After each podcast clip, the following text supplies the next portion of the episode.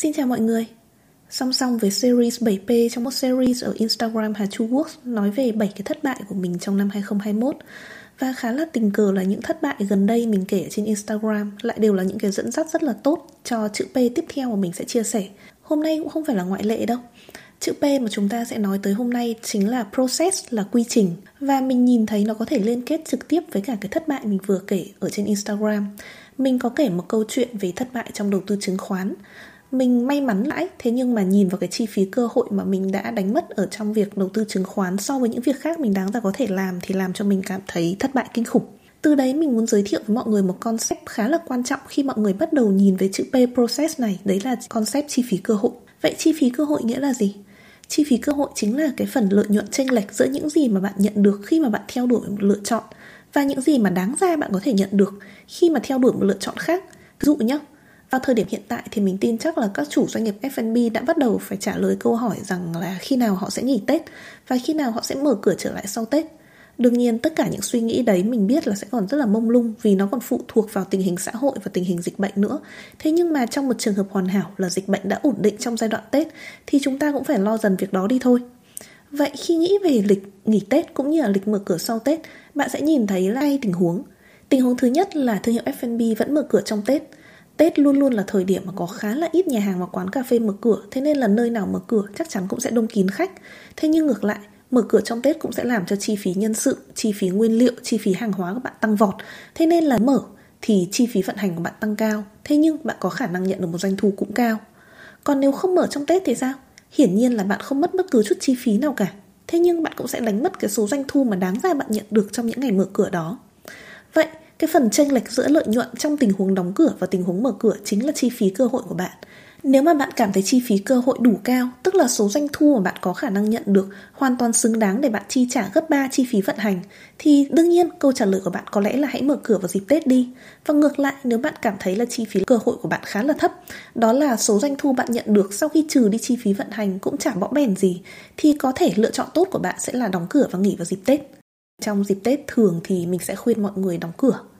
không phải là vì mình thấy chi phí cơ hội thấp đâu. Trong tất cả các thương hiệu mình làm, Mình đều rất tự tin là thương hiệu nào mở ra, Chắc chắn cũng sẽ kín khách vào ngày Tết hết cả. Thế nhưng mà mình vẫn có một quan điểm rằng Cả năm mình đã lao động, kinh doanh kiếm tiền rồi. Tết là dịp mà mình có thể lơi là cái việc kiếm tiền đi một chút Và dành thời gian cho gia đình và bản thân. Như thế thì có lẽ là sẽ ổn hơn. Thì tại sao mình lại giới thiệu với mọi người về chi phí cơ hội? Tại vì khi nghĩ về process Quan điểm cá nhân của mình là câu chuyện process Câu chuyện quy trình là việc tạo nên một cái quy trình tối ưu nhất cho thương hiệu của bạn, giải quyết nhiều bài toán về chi phí cơ hội nhất. Định nghĩa của process nó cũng khá là dễ bị lẫn lộn với định nghĩa của people nếu mà bạn thật sự nghĩ về nó. Tại vì chúng đều xoay quanh việc tạo nên một trải nghiệm trọn vẹn cho khách hàng. Một quy trình tốt thì sẽ làm cho khách hàng cảm thấy trải nghiệm đấy được tối ưu và những người nhân sự tốt thì chắc hẳn cũng sẽ làm cho khách hàng cảm thấy một trải nghiệm tích cực và thú vị. Nó đều là những việc cần làm để tạo nên trải nghiệm tốt nhất và nó đều xoay quanh việc là thương hiệu của bạn cần phải easy to work with nghĩa là dễ dàng để nói chuyện dễ dàng để làm việc dễ dàng để hợp tác cùng. Và một lần nữa nó lại quay về câu chuyện là con người của bạn ra sao và quy trình trải nghiệm của bạn như thế nào.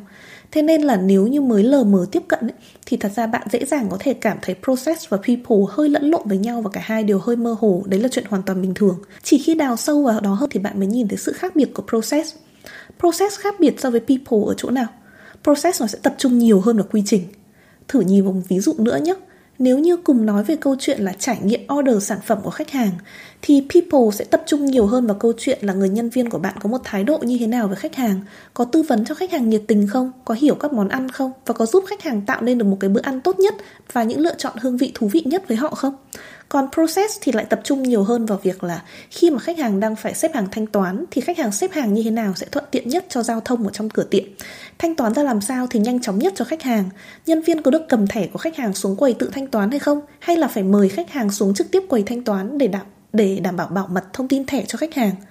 Nói tới đây thì bạn có thể lờ mờ nhận sự khác biệt rồi, đúng không? Ở trong People nói khá nhiều từ những trải nghiệm mềm, Còn Process sẽ là những trải nghiệm nó cứng hơn, Nói về một cái quy trình khép kín và thường có tính công nghiệp hơn Ở trong toàn bộ quá trình vận hành một nhà hàng Bạn cũng có thể nhìn thấy là ở Process sẽ có ba đặc tính chính Thứ nhất là câu chuyện process của chúng ta đang đặt trong 7P của marketing, Thế nên là toàn bộ cái process mà chúng ta bàn tới sẽ vẫn khá là tập trung vào khách hàng, Rất là customer focus Nó đại diện cho dịch vụ và nó sẽ được phối hợp chặt chẽ với hai chữ P là people và physical evidence để tạo ra một cái dịch vụ tốt nhất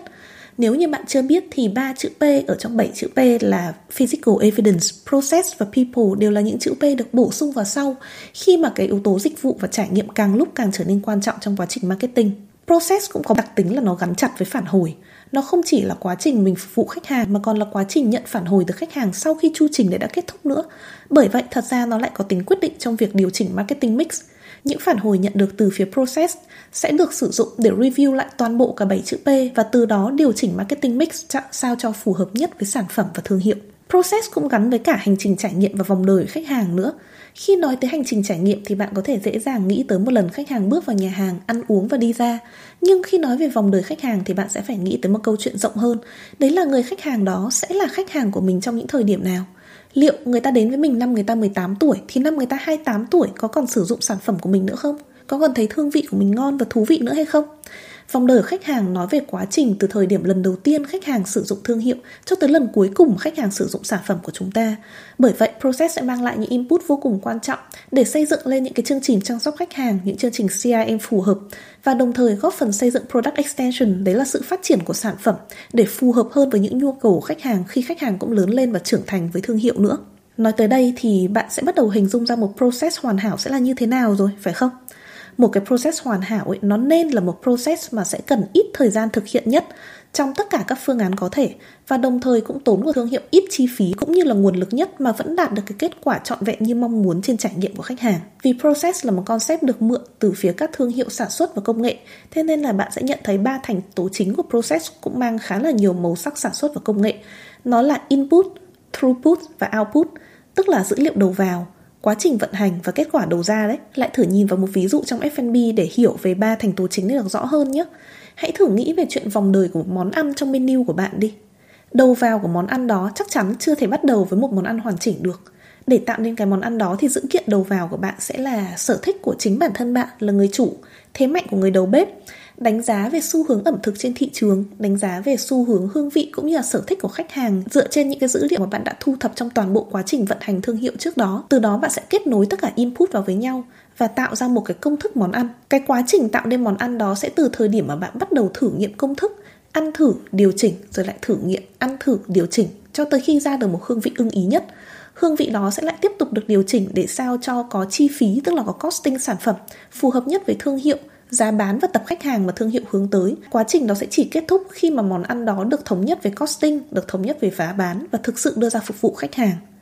Kết quả đầu ra của một món ăn sẽ là quá trình mà bạn review về phản hồi từ khách hàng về món ăn đó sau một tuần ra mắt, sau một tháng ra mắt và thậm chí với những món ăn quan trọng trong thực đơn là cả 3 tháng sau ra mắt và đều đặn hàng năm để đưa ra những cái điều chỉnh phù hợp hay nếu món ăn đấy thật sự không được đón nhận thì sẽ đưa ra quyết định hủy món, đưa nó rời khỏi thực đơn và đưa một món mới vào. Thế nên là khi nhìn vào process ở dưới góc độ này, bạn có thể nhận thấy là bất cứ hành động nào mà bạn thực hiện trong thương hiệu của mình đều có thể được xây dựng thành một process và nếu như nó có thể được xây dựng thành một process tức là nó có thể tối ưu, một kết quả có thể được đạt thông qua rất là nhiều cách triển khai khác nhau và nhiệm vụ của bạn là tìm ra cách triển khai nào phù hợp nhất, tốn ít chi phí nhất mà vẫn đạt được cái kết quả tối ưu nhất cho thương hiệu của mình. Bạn có thể nhìn thấy là process là một concept khá là cố định, thế nên quả thực mình không có gì để dự đoán về process trong năm 2022 cả. Thế nhưng mình nghĩ là có một vài process nên được quan tâm nhiều hơn trong ngành F&B. Dưới góc nhìn cá nhân mình, mình nghĩ rằng ba process sau sẽ là ba process mà nếu bạn càng để tâm trong tương lai thì thương hiệu của bạn sẽ càng phát triển bền vững. Thứ nhất chính là process xử lý nguyên liệu thừa. Cái này chắc là không cần nói bạn nhận ra Phong trào Zero Waste hay còn được tiếp cận dưới góc độ là phong trào không để thừa bất cứ một nguyên liệu nào ở trong việc chế biến ăn uống, càng lúc càng phát triển mạnh mẽ. Cá nhân mình cảm thấy rất vui mừng và mình hy vọng rằng nó sẽ không phải là một phong trào. Mình hy vọng rằng dần dần Zero Waste sẽ trở thành một tiêu chuẩn mà mọi nhà hàng, mọi quán cà phê đều cần phải áp dụng để xây dựng một trái đất bền vững và khỏe mạnh hơn. Ngay bây giờ, trong thương hiệu của bạn, những nguyên liệu dư thừa đang được xử lý như thế nào? Liệu có cách nào để tái sử dụng chúng trong những món ăn khác hay là tái sử dụng chúng trong những cái mục đích hoạt động xã hội khác không? Liệu có cách nào để thương hiệu của bạn giảm tối thiểu số nguyên liệu thừa bạn thải ra và càng lúc càng trở thành một thương hiệu thân thiện với trái đất không? Đấy là một process mà cá nhân mình cũng đang vô cùng tập trung trong tất cả các thương hiệu mình làm cùng và mình hy vọng rằng bạn cũng thế để chúng cùng xây dựng được một trái đất tốt đẹp hơn. Process tiếp theo mà mình nghĩ rằng mọi thương hiệu đều nên tập trung vào, đấy chính là quy trình đào tạo và nâng cấp nhân sự Điều này mình đã nói khá là kỹ ở trong podcast về people rồi Thế nên là có lẽ mình xin phép không nói lại nhé Mình nhắc lại về quy trình này một lần nữa cũng chỉ mong muốn nhấn mạnh vào việc rằng sự đầu tư vào con người luôn luôn là sự đầu tư quan trọng nhất, đáng đầu tư nhất và đồng thời cũng sẽ mang lại nhiều kết quả cho bạn nhất. Process cuối cùng mà mình nghĩ rằng tất cả chúng ta đều nên tập trung vào trong năm tới đấy chính là quy trình review về trải nghiệm. Tại sao mình lại nói về điều này trong khi nó gần như rất là hiển nhiên và vốn đã luôn tồn tại trên thị trường rồi? Vì khi mà bạn thật sự nhìn vào nó bạn sẽ nhận thấy rằng tuy chúng ta có những quy trình review về phản hồi khách hàng, thế nhưng mà phần lớn trong số đó đều chỉ là những cái review bàn giấy. Mình luôn nhắc đi nhắc lại rằng đừng bao giờ hỏi khách hàng trực tiếp về chuyện là họ thấy ngon hay thấy dở, cảm thấy nay thế nào hay trải nghiệm hôm nay ra làm sao. Vì vào thời điểm đó khách hàng sẽ trả lời dưới rất nhiều những áp lực khác nhau và khả năng cao là câu trả lời bạn nhận được nó cũng không phải một câu trả lời quá có ích đối với bạn. Thế nên là quy trình review trải nghiệm khách hàng ở mỗi thương hiệu F&B lại một khác. Sẽ có những thương hiệu đủ nhỏ để bạn có thể trò chuyện trực tiếp với khách hàng như một người bạn thân và lấy những feedback thực tế từ đó. Thế nhưng cũng sẽ có những thương hiệu đủ lớn để bạn phân công một nhân sự riêng chỉ ngồi quan sát khách hàng và đưa ra những nhận định của cá nhân người đó về biểu cảm của khách hàng, về thời gian ăn uống cũng như là cách người ta đón nhận từng món ăn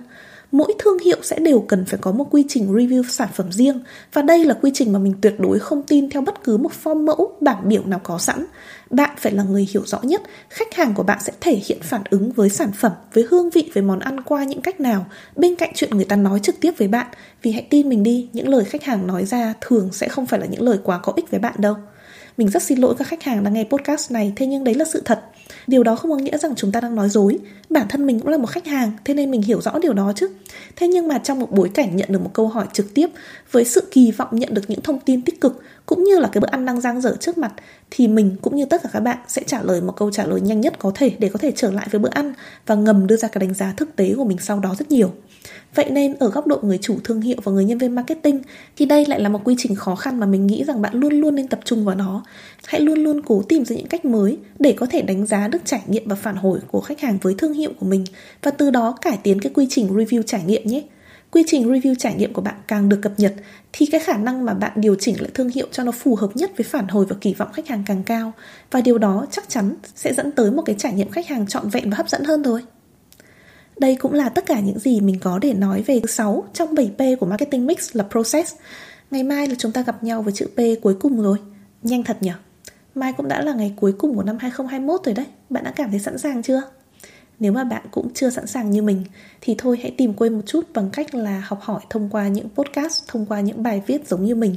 và dành cho bản thân một chút thời gian để tự review lại năm vừa rồi xem mọi chuyện đã diễn ra như thế nào. Mình nghĩ rằng bạn không cần phải đặt ra quá là nhiều New Year Resolution đâu. Bản thân mình năm nay cũng không còn làm chuyện đấy nữa. Mình thấy việc đặt ra những mục tiêu năm mới thật sự chỉ làm cho chúng mình thêm áp lực Chứ cũng không giúp cho ngày mùng 1 tháng 1 của chúng mình tốt đẹp thêm gì cả. Thế nên là hãy cứ thư giãn và thưởng thức những điều sắp tới nhé. Cảm ơn bạn đã lắng nghe và hẹn gặp bạn vào ngày mai.